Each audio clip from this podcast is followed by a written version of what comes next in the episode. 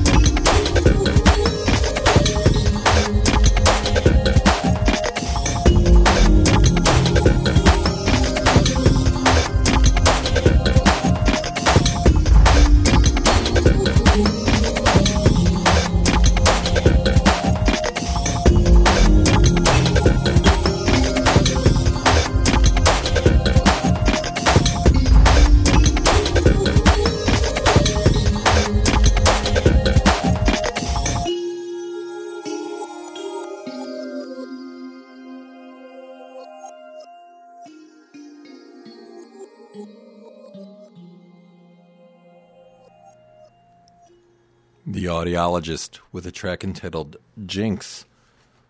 It's actually fully entitled Jinx Audiologist Remix. Before that, Mr. Beep with a track entitled Psionic Activity 1X Spectrum 9 Channels. Mr. Beep claiming he is real OG chip tune. Um, you got to. Ch- I'll, I'll link to his page and everything. You got to check it out. He is um, just not happy with some of those chip tune artists out there and the equipment they're using. And he claims he uses the type of equipment that chip tune artists should be using. He's the real thing. Normally, stuff like this, artists like this with, who are like really into the instruments and this is what I do and everything. Um, I don't know. I usually find boring, but I, I'm into Mr. Beep. I'm down with Mr. Beep, liking it. Psionic Activity from Mr. Beep. Kurha before that. A uh, little bit of tape manipulation. Um, not too far away from Mr. Beep in terms of the uh, the mindset he's going for. Apes hit before that um, from Kurha. Or before that, before Mr. Beep was Kurha doing Apes hit, and then we started the set off with aesthetic. I'm all over the joint with constructed reality inside what is possible. From what release was that from? Uh, a release entitled "A Network of Lines That Intersect" from the Planet Terror Records label. Well, that's gonna wrap things up. We got one more track for you, and I will see you very, very soon. I promise. Um, couple weeks we'll put up another podcast. Any feedback? Drop me a line. Lou Z L O U Z at WFMU.org. And yes, that's right. This podcast is brought to you by the very special people at WFMU, the greatest freeform station in all the land. Don't forget that, WFMU.org. If you're in the greater New York area, 91.1 WFMU. Don't forget. Let's listen to something from Java. One of the first kind of don't have a label, just a guy doing stuff in his bedroom kind of thing. Uh, I heard on Free Music Archive. Really always dug everything Javid has been uh, putting out. This is a track from a release he entitled El Bongo, track entitled Po Boy. Have a wonderful, wonderful holiday season. Talk to you soon.